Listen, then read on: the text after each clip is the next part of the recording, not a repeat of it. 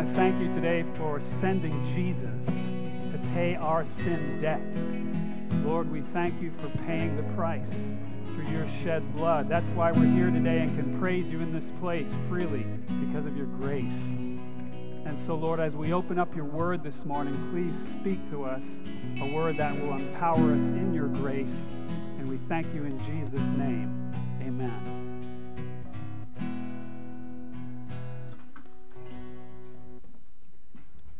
Good to be with you this morning at Triad Adventist Fellowship. I'm Gary Moyer. I'm the Vice President for Administration for the Carolina Conference, and I brought my wife Lisa with me. Wave, Lisa. She hates when I do that, but she waves anyway. I want to share something with you from the uh, Word of God that has had a major impact in my life, and I, I pray it will be a blessing for you also. I picture it as a, a clear, cloudless night.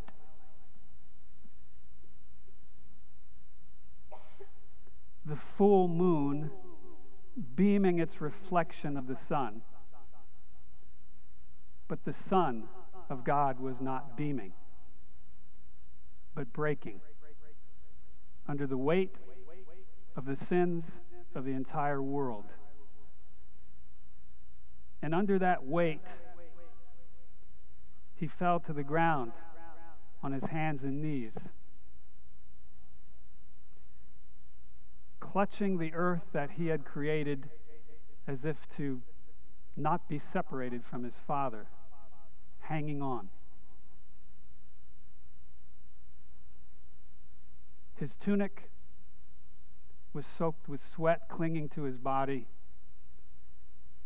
Crimson tinted drops fell from his forehead to the earth. Turn with me to Matthew 26 in your Bible or your device. Matthew 26.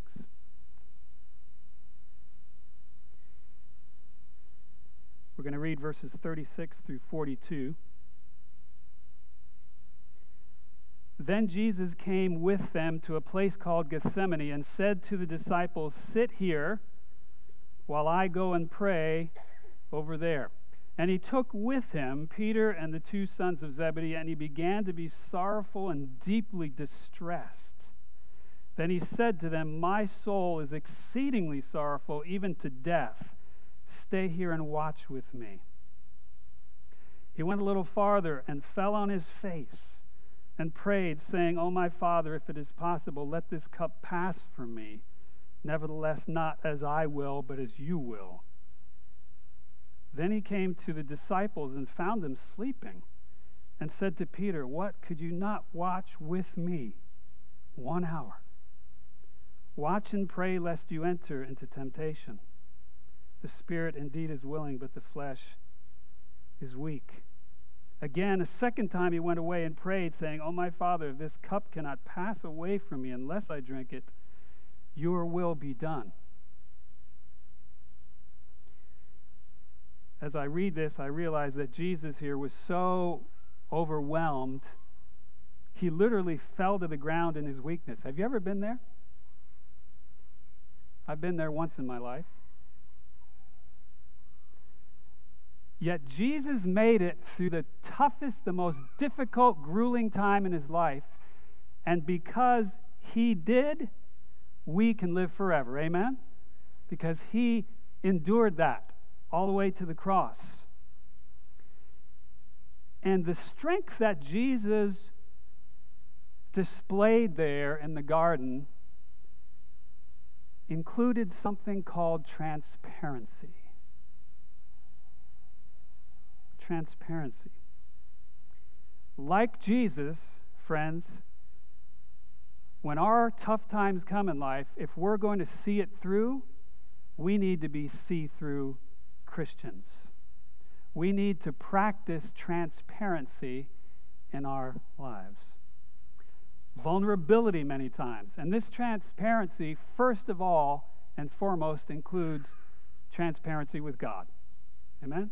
Being very transparent with God. I want you to look at verse 39 here again, where it says, Jesus went a little farther, fell on his face, and prayed, saying, Oh, my Father, if it is possible, let this cup pass from me. Nevertheless, not as I will, but as you will. Now, since Jesus and the Father are one, and we're together on that here, right? Jesus and the Father are one.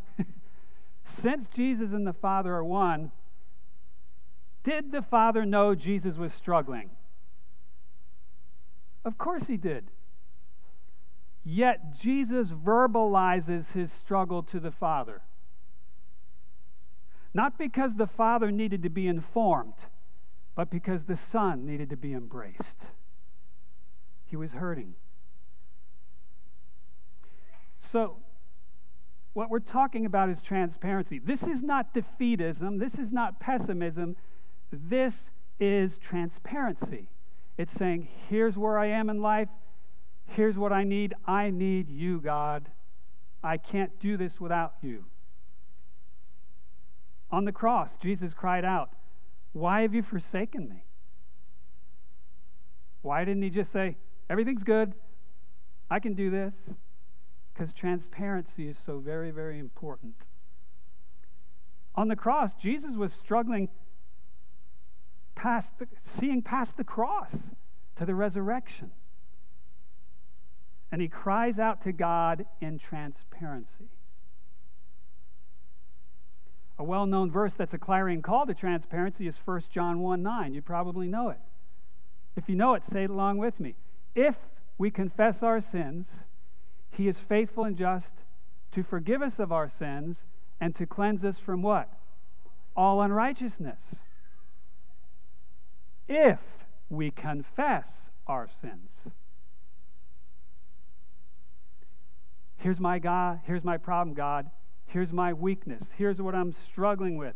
My sin. I cannot do this without you, God. I need you. I'm a mess. I need your help. Transparency with God. If you think about that verse, 1 John 1 9, quite literally, think about it, we need transparency to be saved. Right? How am I going to be saved if I'm not willing to admit I need to be saved?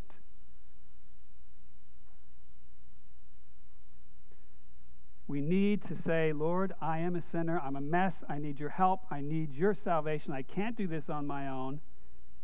And admit it to God. Lay it all. Not just say I'm a sinner, but lay out my sin. It's easy to say I'm a sinner, but to just say, Here it is, Lord. Here's my mess. And you know what? When we do that with God, immediately we're forgiven. Isn't that beautiful? He doesn't make us come crawling and beating ourselves. Forgiven. And if I ever bring that back up again to God, that God, remember that sin I talked to you about? God is like, uh, I don't remember that. I distinctly remember forgetting that. And that's what He expects us to do also.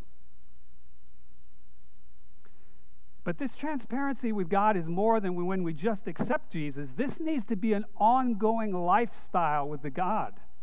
To, to constantly be open to Him at all times in what we're doing, completely transparent and vulnerable. And again, this constant opening of our hearts is not because God needs to know this, we need our transparency. We need to be transparent. It's for our benefit because, see, when I'm really transparent, then that's when I'm truly relying on Him. But when I'm saying, no, it's good, then I'm relying on me, and now I'm in big trouble because I let me down all the time. So, if we're going to see it through in this life, we need to be see through Christians. We need to practice transparency, vulnerability in life. And you, you see this life of transparency all through the Bible. With the, the major characters of the Bible, we see this all through people who we see as pillars of the faith, people of faith, we see transparency. You think of the book of Job, of all places, Job's transparency with God, right? David and Joseph with his brothers. We could talk about all the characters of the Bible. They're real with God, they're transparent, they're vulnerable with Him. Psalm 32. I'm going to turn there right now. Psalm 32, verses 3 to 5. Just an example of this. This is David here, Psalm 32, beginning in verse 3. And this is when it appears when uh, he had had the sin with Bathsheba, was covering up. Here's his story, just part of it. Blessed is the man to whom the Lord does not impute iniquity, and in whose spirit there is no deceit. You see, sometimes we deceive ourselves. We even tell ourselves, I'm okay, it's good. Psalm 32, verse 3. When I kept silent, what happened? My bones grew old through my groaning all the day long. For day and night your hand was heavy upon me. You ever had the Holy Spirit's hand on you? Saying, you know what, there's something you need to do here. My vitality was turned into the drought of summer. But notice what happens here when he confesses. I acknowledge my sin to you, and my iniquity I have not hidden. I said, I will confess my transgressions to the Lord, and you forgave the iniquity of my sin. And you can almost hear David exhale. Finally, relief. God didn't call David to be a man after his own heart because David was perfect. We know better. We've read the record, the Bible's real. David was a man after God's own heart because he always eventually fell before God and said, Here I am. Here's what I've done. I need you. In one case, it took Nathan, someone, another believer in Christ, to come beside him. We'll talk about that. You want to be a man after God's own heart, want to be a woman after God's own heart? It takes transparency. And sometimes that means vulnerability before God. The strong and godly among us admit our weaknesses and we find our help when we will do that. Remember the strong, godly apostle, Paul. Second Corinthians, let's read what he had to say. The strong man of faith. Second Corinthians chapter 12, beginning in verse 9. 2 Corinthians 12, 9.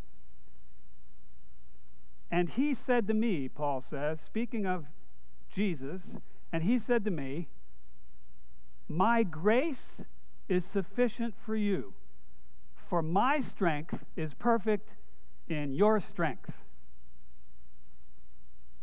Oh, did I get that wrong? My strength is perfect in weakness. Therefore, most gladly, I will rather boast of my infirmities that the power of Christ may rest upon me. Therefore, I take pleasure in infirmities and reproaches and needs, in persecutions and distresses for Christ's sake. For when I am weak, then I'm strong. This is the beauty of the Christian life. When we will bare our soul to God, when we'll be transparent, when we will be vulnerable and say, just admit our weakness, that's when we find our strength. The grace of Christ is sufficient for us. Personally, I was a lost man well into my 20s. And it was because I never really realized or would admit my sinful condition. I had duped myself that I'm a pretty good guy. You know, relativism, you know how that works. I haven't stolen anybody's car. I don't go around raping women. I don't, right? I'm a pretty good guy. And then I wondered why my life was so empty because I, I was just living in denialism. But when I came to see my true state finally, and the sin that separated me from the loving God who wanted to embrace me, if I, when I realized I was running from the one I needed and then came to Him, it's amazing what He does, what He does in our lives. He frees us. I, find, I found my strength and, and victory in life. Proverbs 28:13. Proverbs 28:13 speaks to this, speaks to the transparency that we need. Proverbs 28:13.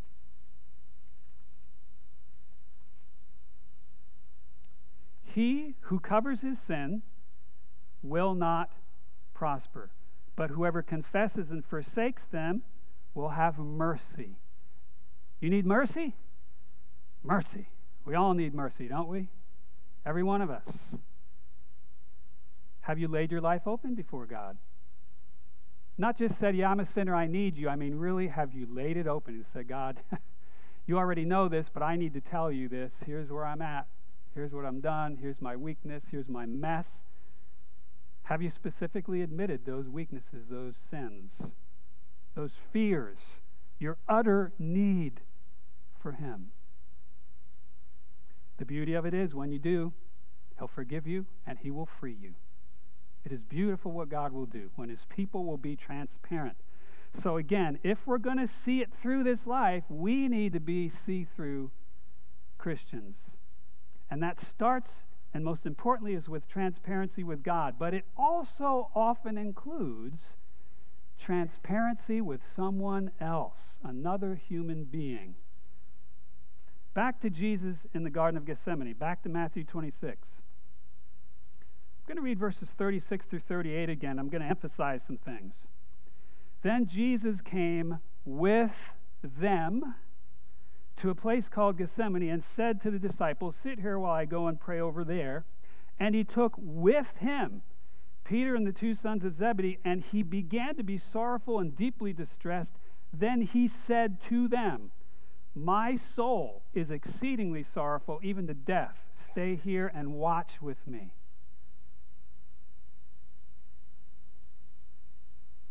Here we see Jesus, our Savior, our substitute, our example, our role model, reaching out to other human beings near him in complete transparency. Saying, you know what, guys, I am so down, I, I just want to die. I can't handle this. I need you to stay here with me. Will you stay here with me? Will you pray for me? That's deep transparency. Now, the disciples did not do a good job of watching and praying. I mean, falling asleep is pretty bad. But you know what?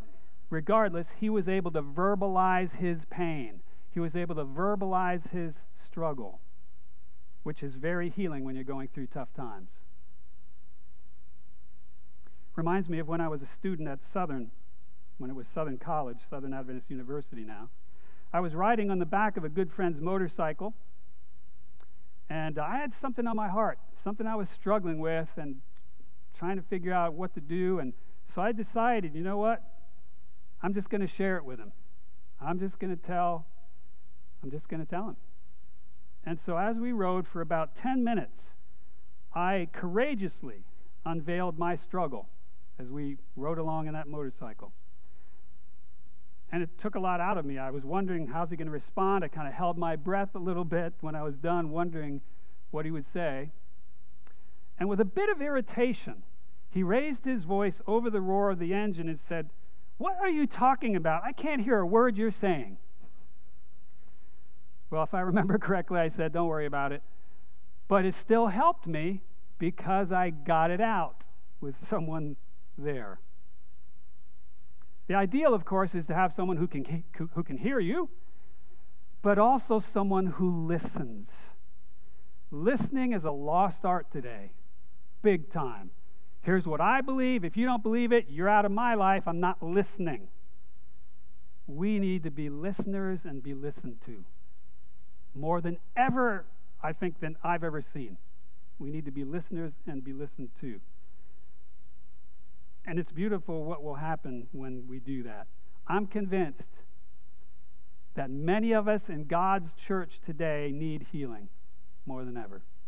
And this is the place to find it. Amen? Right here, Triad Adventist Fellowship. If Jesus, God in the flesh, God walking this earth, reached out to other humans in transparency, might we not be wise to do the same? 1 Kings 12:6 references that Solomon was the wisest man. And he had counselors he consulted. Let me ask you the question Do you have counselors you consult? If not, are you wiser than Solomon? Are you wiser than Jesus? We need folks to talk to. We need folks to talk to. Many of the most successful people in the world have what I call progress partners. That's a term I use because a lot of people today don't like accountability. They, that word scares them. Do you know accountability is a very positive word? But I use progress partners. These are people who we open up to, who we can trust, who will encourage us, who will pray for us, who will pray with us, who will hold us accountable to the things we say that we want to do and we need to do. And they will point us to God's word and to Jesus and his grace for our strength. Now, understand, this is for progress, these people. This is not for forgiveness. There's one mediator between God and man, and that's Jesus Christ. Now, I may need to, to, uh, to confess to, to you if I have done something against you. That's another story. Proverbs 15:22 says plans fail for lack of counsel, but with many advisors they succeed. Proverbs 16:20 says whoever heeds instruction prospers. You want to prosper? So do I. We need progress partners in our lives. James chapter 5 verse 16. James 5:16 speaks to this also. James 5:16 says this. Confess your trespasses one to another, that's if you've harmed someone, and pray for one another that you may be healed. The effective fervent prayer of a righteous man avails much. Again, we're talking about another human being praying for you and with you, someone who understands what you're going through. Again, the strong and the, and the wise admit when we have problems we go to Jesus, we go to someone else to help point us to Jesus, and we find our strength and our victory.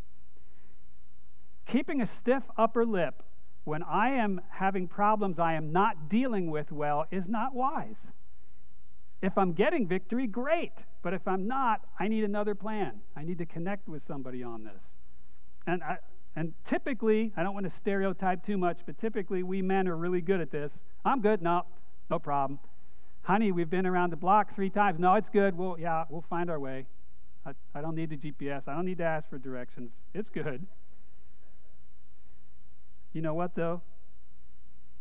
If we don't ask for direction, we can be lost or lose our family or our jobs or our relationships. Whether you're a man or a woman or a child, we're all sin injured. All of us are sin injured. We're broken, we're in need of God's care. And sometimes God is loving enough to put someone in our lives to help put our hand in His hand. God does this, He uses people. Proverbs 27 17.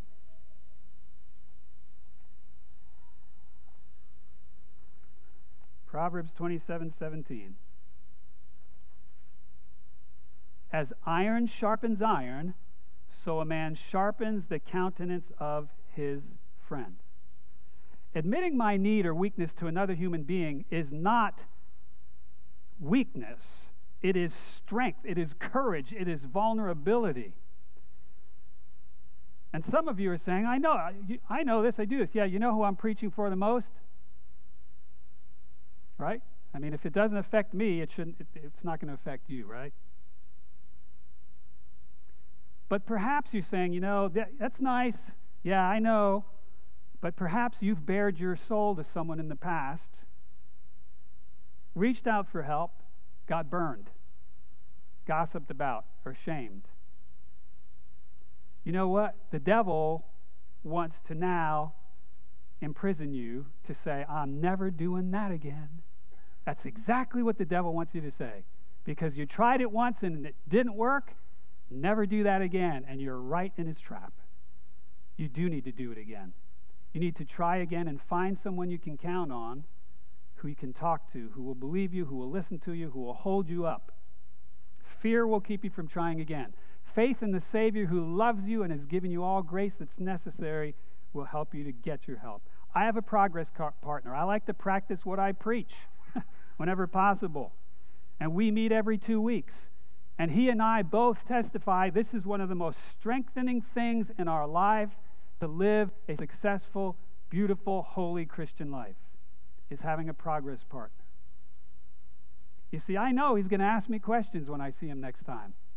It's funny, I know God knows everything about my life, but if I know another human being is going to ask me about it, I will get her done. it's amazing how God does this through people. Jesus, the perfect Lamb of God, reached out in his need to other human beings. We all need Jesus desperately, and sometimes he puts a person in our life to help us connect with him.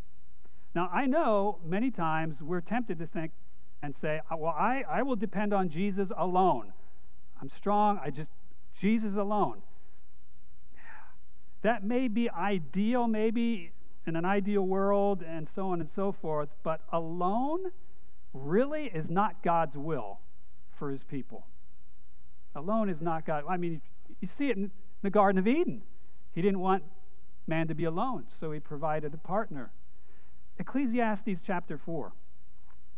Ecclesiastes chapter 4 reminds us of this also. Ecclesiastes 4, beginning in verse 9 Two are better than one because they have a good reward for their labor. Listen, for if they fall, one will lift up his companion. But woe to him who is alone when he falls, for he has no one to help him up. Though one may be overpowered by another, verse 12, two can withstand him. And a threefold cord is not quickly broken. Perhaps this threefold cord could be you, Jesus, and your progress partner. Threefold cord is not easily broken. This is a person, this progress partner is a person who listens to you, again, prays for you, prays with you, holds you accountable, encourages you, helps you talk through your emotional stresses and challenges. Now, all this being said, maybe you don't need this in your life. Maybe you either don't have struggles, which I doubt, or maybe you are actually doing well with just you and Jesus alone. Maybe you're, you're spending time with Jesus in prayer and, and Bible study, and, and that is enough for you and you are actually overcoming every challenge in your life, you're constantly on an upward trend. If that's you, keep doing what you're doing. I mean, praise God. If it works, do it. But I suspect most of you are like me, though, even though you're faithfully serving Jesus, you're fully surrendered to Jesus, you're spending time in prayer and, and Bible study, you still struggle with things where you need more help than what you're getting. Perhaps God wants to provide that help by another faithful believer somewhere here or somewhere else to stand by your side and encourage you. Galatians 6 2 is where we're told, bear one another's burdens. How can I bear your burden if I don't know what it is? You have to be vulnerable, you have to be transparent one with another. God may want to use another faithful believer as a conduit of his wonderful strength. Maybe you're having trouble staying in the Word and praying. Discipline is one of the things many of us are weak on. What happens is when you have a progress partner, they help you through the accountability to develop that discipline over the weeks until you get that in place. The accountability of a progress partner can help us develop that discipline that lets us accomplish more in life, in our spiritual life, our work, our school, our family, our marriage. Proverbs 5:23 says that actually we can die from a lack of discipline.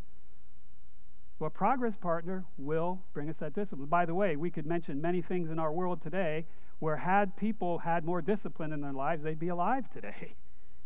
So this could be a life and death situation we're talking about.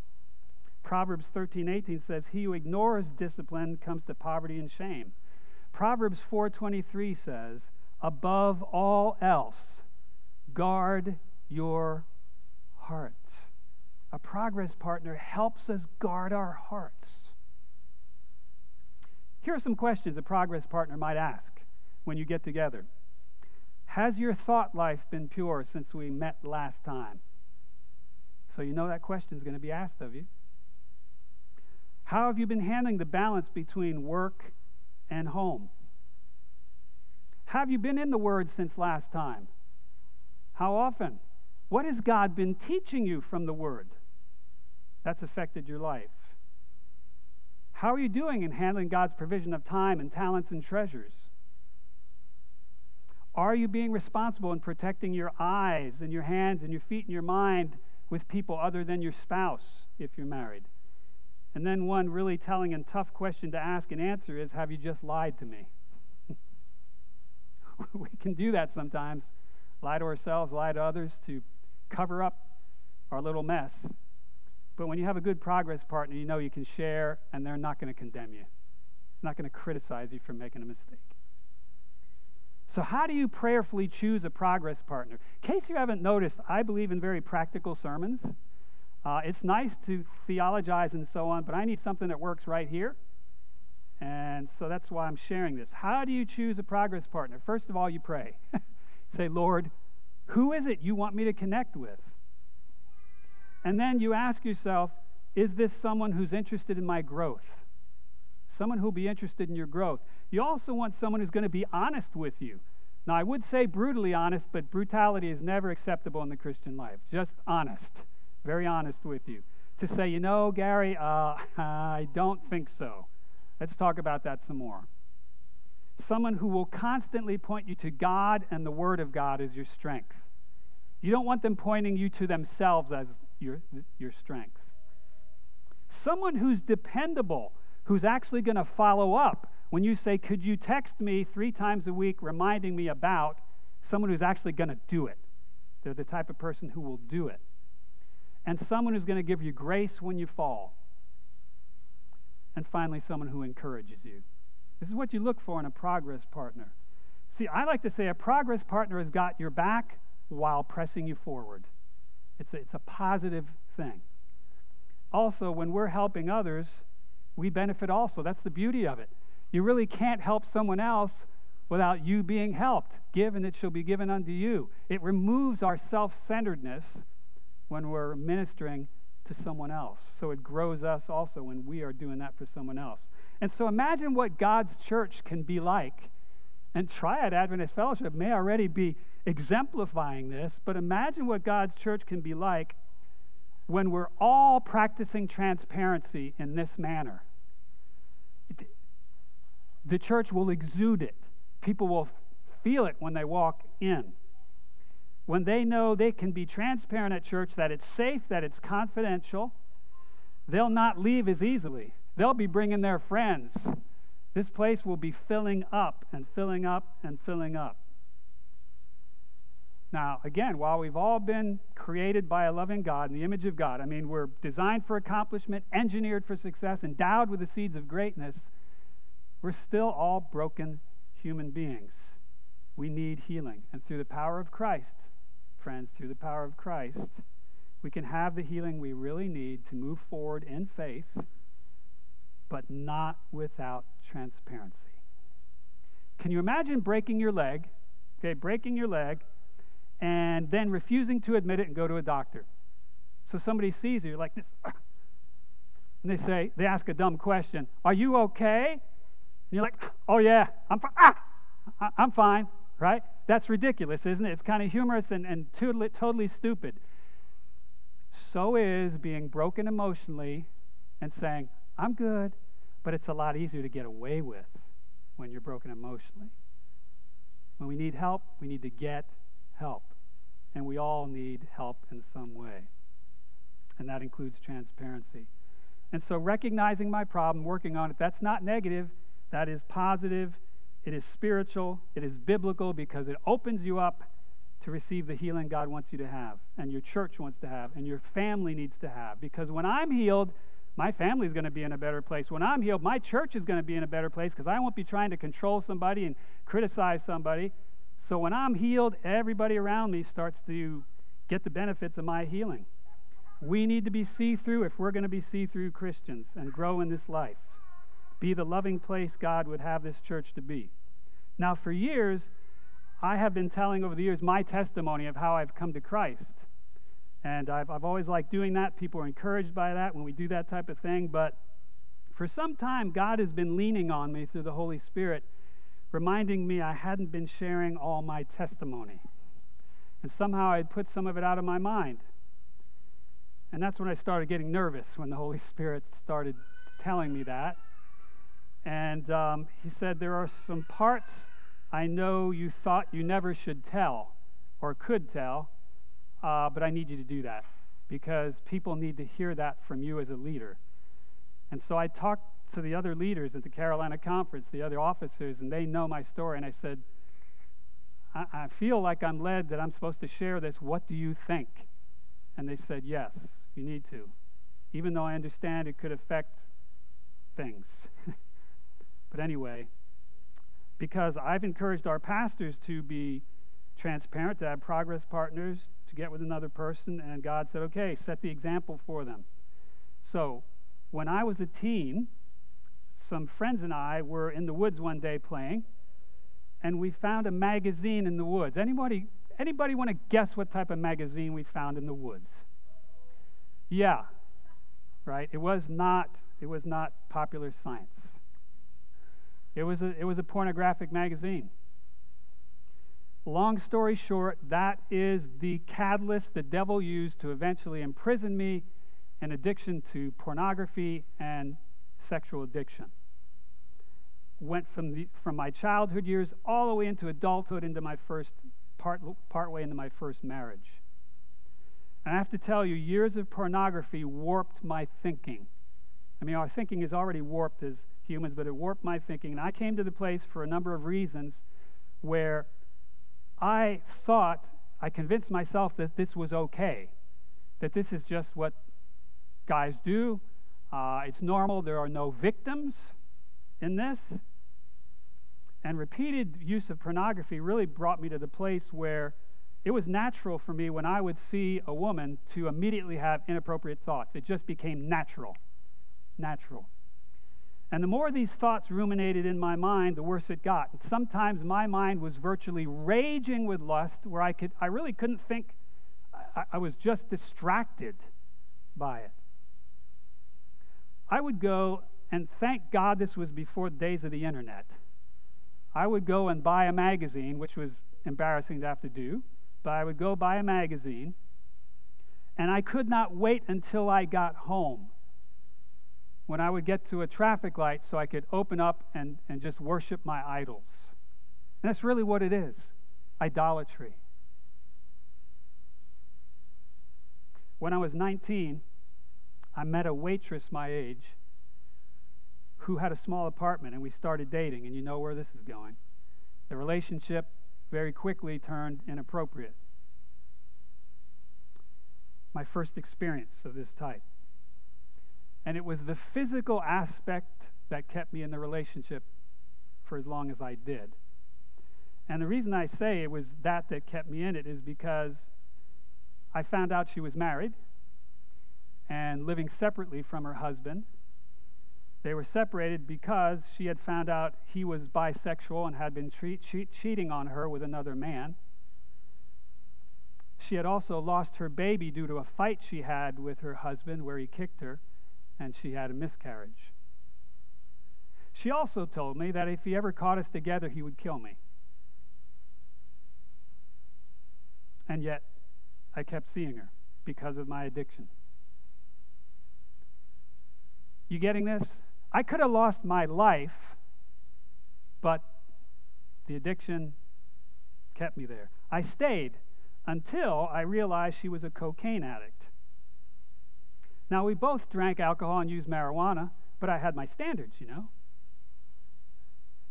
But when I realized cocaine was more important to her than anything else, then I cut off the relationship. And when I did, I realized how empty it had been all along. You know, and I know, sex is not just a physical act, there's an emotional side to it that's supposed to be there in the lifelong commitment between a man and a woman. But without that commitment, it's dysfunctional and damaging. God created sex to be a beautiful thing in marriage, but this was anything but beautiful. It had become ugly. What I didn't realize then was how deeply I likely hurt her. So I know I wasn't a Christian at the time, and I can use that as my excuse, I suppose. But this young lady had had a rough life a broken relationship, and I just broke another one. She needed help, and instead of helping her, I unintentionally hurt her further. I initiated a relationship that never should have been. She was married. And then, when I discovered she had major problems, as if I didn't, then I walked away. Understand, it was right to get out of the relationship, but because I had created an emotional physical tie that never should have been in the first place, even getting out caused damage. And this is what happens when we go aside from this book. As soon as we stray from truth, We're headed down a road that will tie us up sometimes, where getting out even causes damage, staying in causes damage. And I shared my pain and emptiness with no one. Galatians chapter 6, verses 7 and 8 speaks to what I was, I was and would be continuing to experience. Galatians chapter 6, verses 7 and 8 says this Do not be deceived, God is not mocked, for whatever a man sows, that he will also reap. For he who sows to his flesh will of the flesh reap corruption, but he who sows to the Spirit will of the Spirit reap everlasting life. So my addiction continued. No one had any idea. I hid it well. I lived an otherwise decent life. Anyone would have told you, hey, Gary's a nice guy, no problems there. But after I met Laurie, who was my wife to be, my first wife to be, we started living together, which shows I learned absolutely nothing so far. Then I discovered I had contracted a sexually transmitted disease, a souvenir of my previous relationship, and passed it on to Laurie. And so, thankfully, it was treatable, but the treatment we both had to undergo was not only painful, but it was humiliating. Sin's painful consequences continue.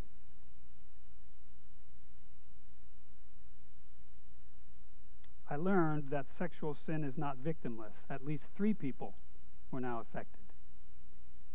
I had gotten, had I gotten help early on, none of this would have needed to happen.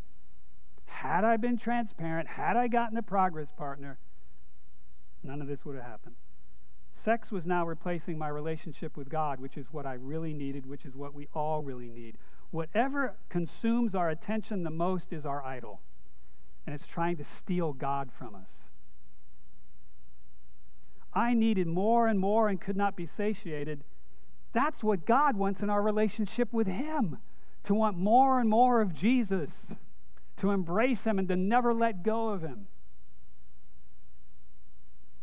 So, how did I get free? Bit of an interesting story. Laurie and I eventually got married, which is, again, the only context where sex is a blessing and not a curse. We were deeply in love, but all was not right on the home front because I was still using pornography. Remember now, I thought this was okay. This was normal. There are no, there are no victims here, right?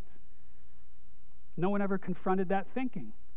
So I kept doing it until one day I was sitting on the sofa with a magazine and I note, I, I just sensed Laurie's presence. I saw her. She was standing there looking at me, and I looked up, and there were tears in her eyes, and with a trembling voice,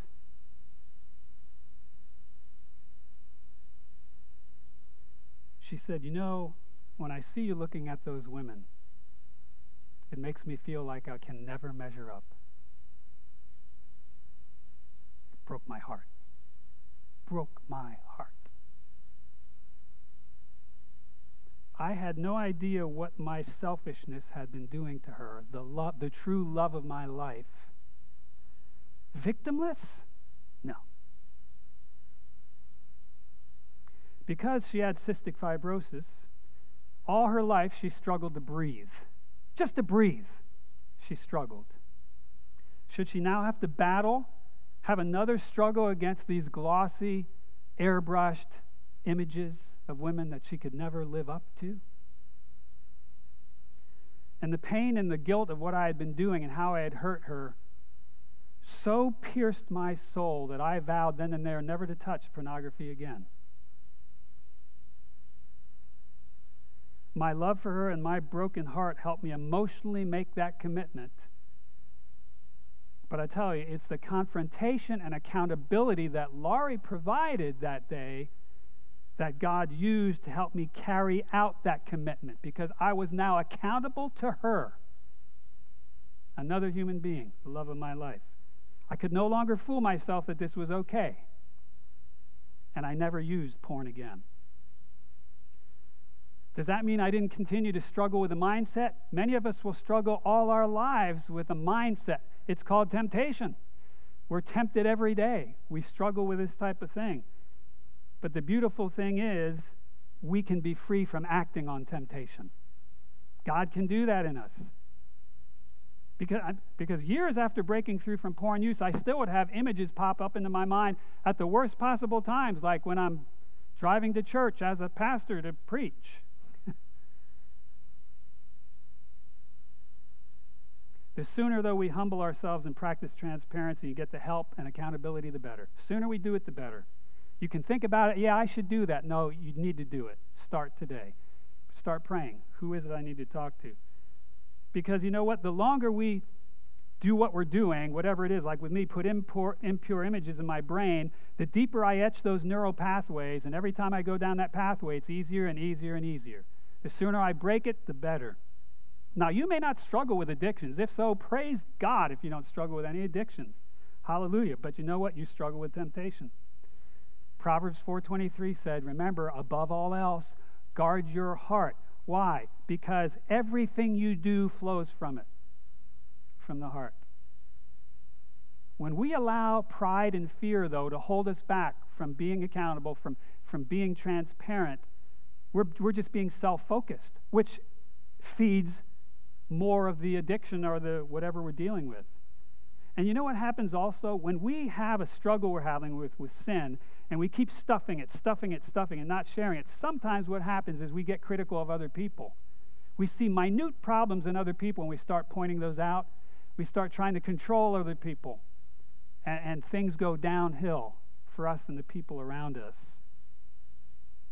But when we confess and we put our pride and fear aside and ask for help, we're on our way to healing ourselves and those around us. Mike Donehey wrote this song. So you thought you had to keep it up all this work that you do so we think that you're good. Right? This is where the, this is where the let me lost my page here. And you can't believe it's not enough. All the walls you build up are just glass on the outside. So let them fall down. There's freedom waiting in the sound when you let your walls fall to the ground. We're here now. This is where the healing begins. This is where the healing starts. When you come to where you're broken within, the light meets the dark. Afraid to let your secrets out, everything that you hide can come crashing through the door now. But too scared to face all your fears, so you hide but you find that the shame won't disappear. So let it fall down. There's freedom waiting in the sound when you let your walls fall to the ground. We're here now. This is where the healing begins. This is where the healing starts. When you come to where you're broken within, the light meets the dark. Sparks will fly as grace collides with the dark inside of us. So please don't fight this coming light. Let this blood come cover us. His blood can cover us.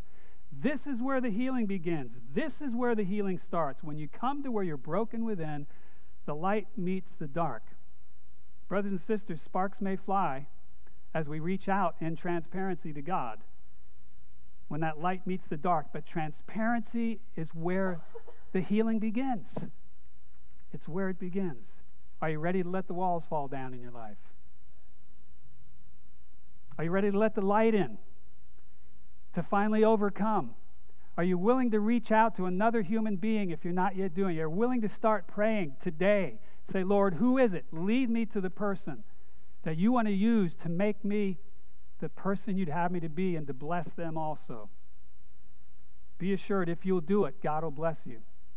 He will bless you. And so I encourage you, I encourage you to trust Him and follow in this. I want to pray with you.